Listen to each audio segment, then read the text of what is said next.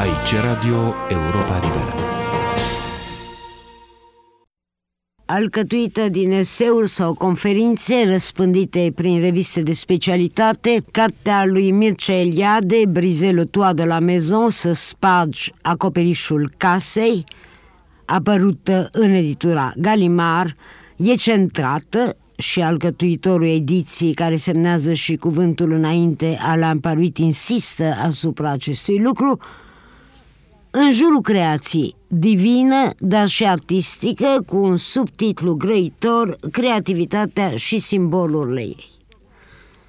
Culegerea, tocmai prin această unitate tematică și ideatică, nu se mai prezintă ca atare. În ciuda disparității subiectelor de la care pleacă fiecare eseu și distanței în timp, textele se întind pe vreo 40 de ani, Cartea se prezintă ca un tot având prezent în fundal întreaga operă a lui Mircea Eliade. Nu e un rezumat al ei, ci dovada că sub orice pretext ar vagabonda gândurile lui Mircea Eliade și oricare l-ar fi punctul de plecare, o lucrare savantă, un dialog cu Jung sau Papini, o altă privire aruncată pe coloana brâncușiană, sau pe felul în care moare ritual regele în teatrul lui Eugenescu, sau pe folclorul românesc și sud-european ca instrument de anamnezis, vom ajunge cu autorul în centru, triplu centru, prezent peste tot, al lumii, al său, al operei.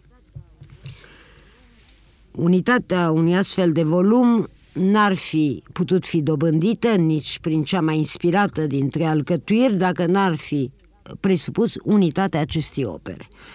De aceea, fără îndoială, Brizel Toa de la Maison este o carte a cărei importanță depășește genul culegerilor de acest fel, importanță ce ne va îndemna să-i consacrăm în curând o masă rotundă, promițându-ne să facem atunci o analiză cât mai la obiect, cât mai detaliată.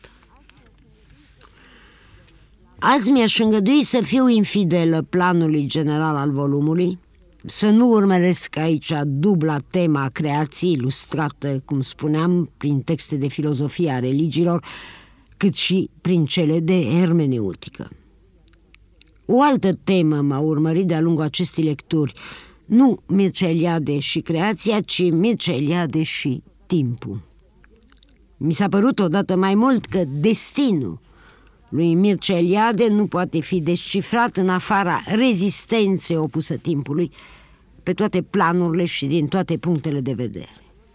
Așa cum faptul religios, în ciuda inevitabilei sale situări istorice, nu poate să nu trădeze o voință caracterizată de rezistență față de istorie, adică de durata profană, un eveniment religios se încadrează într-un timp mitic, deci ciclic, chiar în religiile care au căzut în timp, anul liturgic creștin o arată destul de clar, existența și opera lui Mircea Eliade, atât literară cât și de istoric al religiilor, nu pot fi despățite de această rezistență tenace împotriva căderii în timpul profan al duratei mărginite. Lupta asta împotriva timpului nu se limitează evident doar la faptul de a contraria spiritul vremii. Se poate măsura acum destul de limpede rolul de premergător al lui Mircea Eliade într-o desprovincializarea culturii occidentale, pregătirea ei pentru dialogul de la egal la egal cu alte culturi, fără complexul de superioritate pe care l avea Occidentul față de culturile așa zis primitive, redescoperirea necesității sacrului sub orice formă se camuflează el, revalorizarea gândirii simbolice, etc., etc. Un agnostic e drept frământat de imposibilă nostalgia divinului ca André Malraux avea din imaginarul său muzeu în care convocase toate formele prin care omul se măsoară creatorului, să ajungă la aceeași concluzie cu Mircea Eliade, numai că acesta din urmă o aflase la începutul operii și adolescenței, secolul 21 va fi religios sau nu va fi deloc. certitudine ce naște o operă și asigură un rol de neșters în evoluția mentalităților. Nu ea, mi se pare, totuși, ai fi asigurat lui Mircea de un destin, ci trecerea ei de pe planul ideilor în acela al existenței. Mircea de n-a luptat numai cu istoria sau cu felul de a o concepe în vremea aceasta pe care o trăim cu toții, el a început din copilărie să lupte împotriva timpului ca durată profan. Destinul lui s-a conturat atunci când adolescentul miop își drămuia orele de somn în mansarda lui din strada melodiei, conștient de o urgență devenită repede o alarmă și pe care a vrut să o comunice întregii sale generații. Într-un text capital pentru înțelegerea lui Mircea de fragment autobiografic apărut în numărul 7 al revistei de metafizică și poezie Caiete de Dor în anii 50 la Paris, Mircea Eliade făcea această măturisire asupra căreia va mai reveni în memorie. Cităm am avut norocul să aparțin singurei generații non-condiționate istoricește și am profitat cât am putut de acest noroc. Ceea ce Petre Comanescu numea experiențialismul meu nu era decât traducerea într-un barbarism strident, așa cum numai el avea talentul să invente, a nevoii mele lăuntrice de a cunoaște cât mai mult și cât mai repede. Mai ales asta, cât mai repede. Pentru că presimțeam că nu vom mai avea timp. Că libertatea de care ne bucuram e provizorie, e siguranța iluzorie, că foarte curând istoria ne va confisca din nou. Cât ar părea de ciudat, mi-a fost teamă de cataclismul istoric încă din 1927. Am scris atunci în cuvântul un patetic foileton Anno Domini.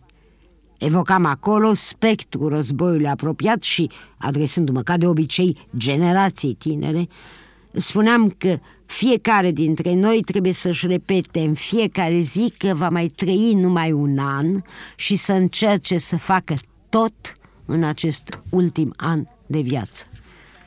Mi se părea că dacă românul se arată atât de indiferent față de timp, este și pentru motivul că niciodată n-a avut timp destul ca să facă ceva. Istoria îl îndrăgise într-atât încât nu-l mai lăsa din brațe, îl tot strângea așa de vreo mie de ani de nu mai apuca să respire. Noi, privilegiații, cunoșteam bucuria de a respira liber și cel puțin, în ce mă privește, tremuram că o vom pierde într-o zi. Am închis citatul de Mircelia. Și numai data izvorâtă din febra presimțirii lui nu s-a adeverit. Restul, știm cu toții, a depășit funingina profeției. Niciodată istoria nu ne-a strâns în brațe atâta vreme. Niciodată orizontul n-a întârziat mai mult în a se degaja, nici când, dintr-o astfel de îmbrățișare, n-am rămas mai sleiți.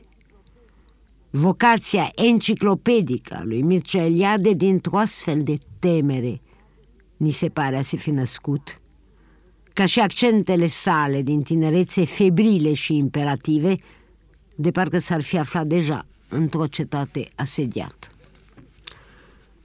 Și totul se petrece ca și cum scăpa din asediu, îi va putea pe cetea pe toate celelalte meleaguri unde își va îndeplini opera și ceea ce se numește comun cariera.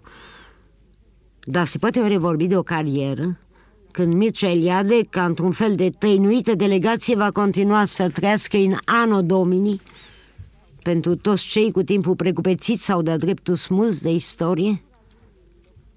În literatura lui, în loc să-și domolească anxietatea cu trecerea și înțelepțirea anilor, personajele fie trăiesc obsesia de a afla un mijloc pentru a se smulge timpului istoric, ca Ștefan din Noaptea de Sânziene, fie se sustrag timpului profan sau sunt sustrași lui, ca în nuvele fantastice.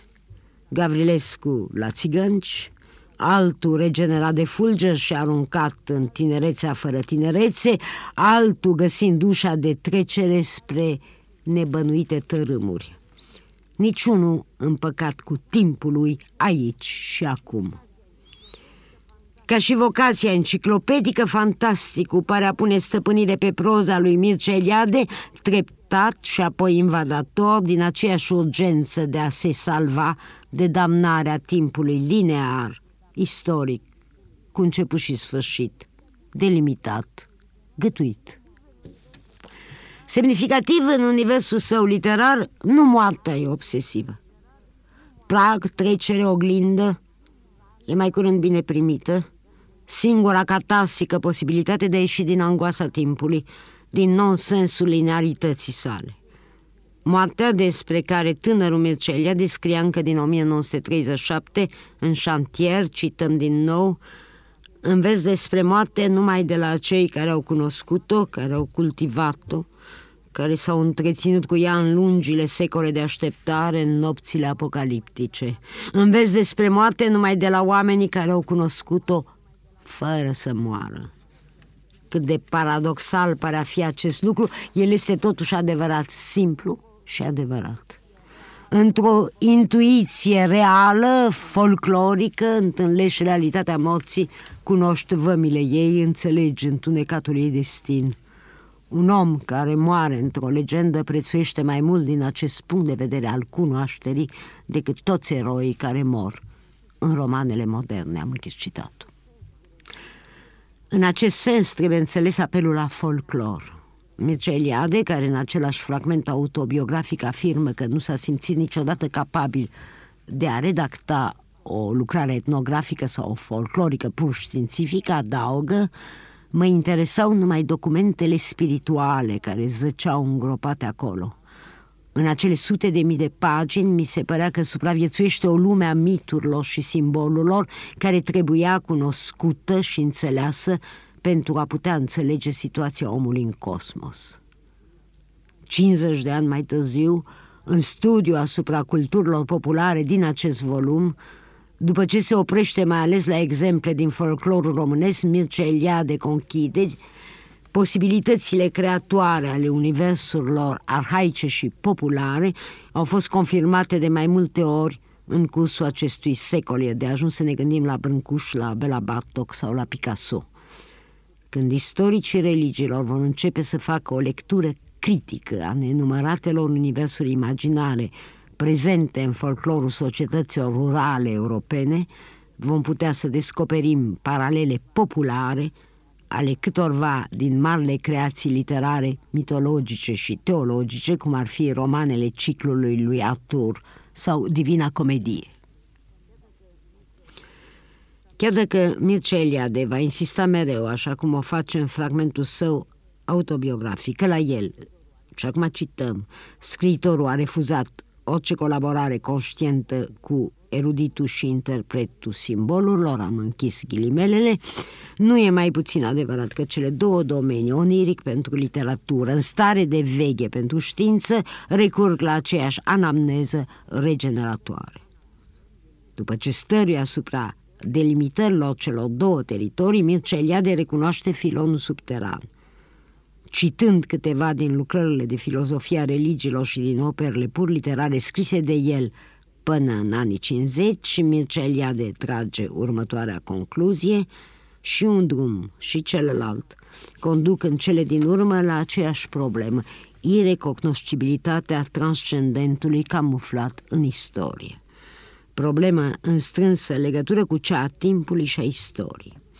Într-o formulă sumară, aș putea spune că toate aceste lucrări încearcă să deslege aceeași temă centrală a rupturii provocată de apariția timpului și a căderii în istorie, care îi urmează cu necesitate. În fiecare din ele străbate mai mult sau mai puțin explicită nostalgia paradisului, a reintegrării unității primordiale, a ieșirii din timp. De aici o încercare de valorificare a morții ca reintegrare, de aici, de asemenea, nostalgia eternității, a reversibilității timpului, a sabotării istoriei.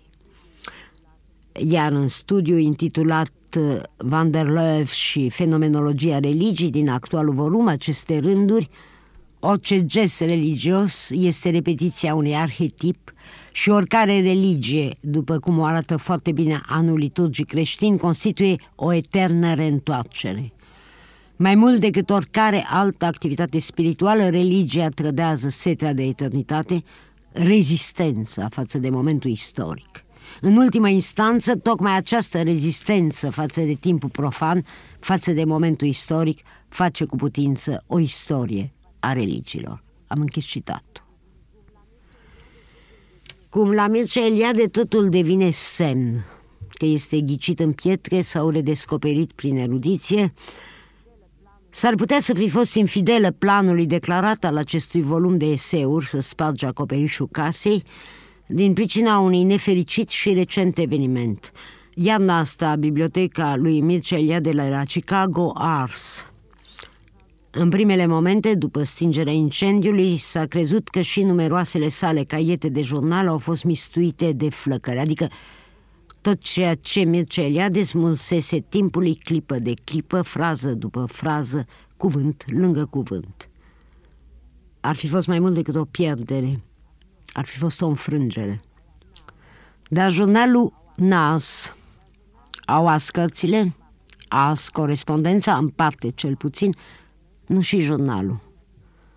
Timpul n-a reușit să-și ia revanșa împotriva celui care l-a combătut încă din adolescența sa frenetică de pe pierduta azi strada melodiei. Încă o dată s-a dovedit că Mircea Eliade are destin. Cu gândul probabil la acest semn de foc am pus tema timpului în centru lecturii pe care v-am propus-o azi din să sparge acoperișul casei. Dar nu e singura cu putință, nici măcar nu sunt sigură că este cea mai adecvată. Pentru interpretări mai obiective și senine, vă voi propune, cum spuneam în curând, o discuție în jurul mesii rotunde, în care se va vorbi de sigur mai mult de destinul unei opere decât de acela al omului ce a făurit-o. Aici Radio Europa Liberă.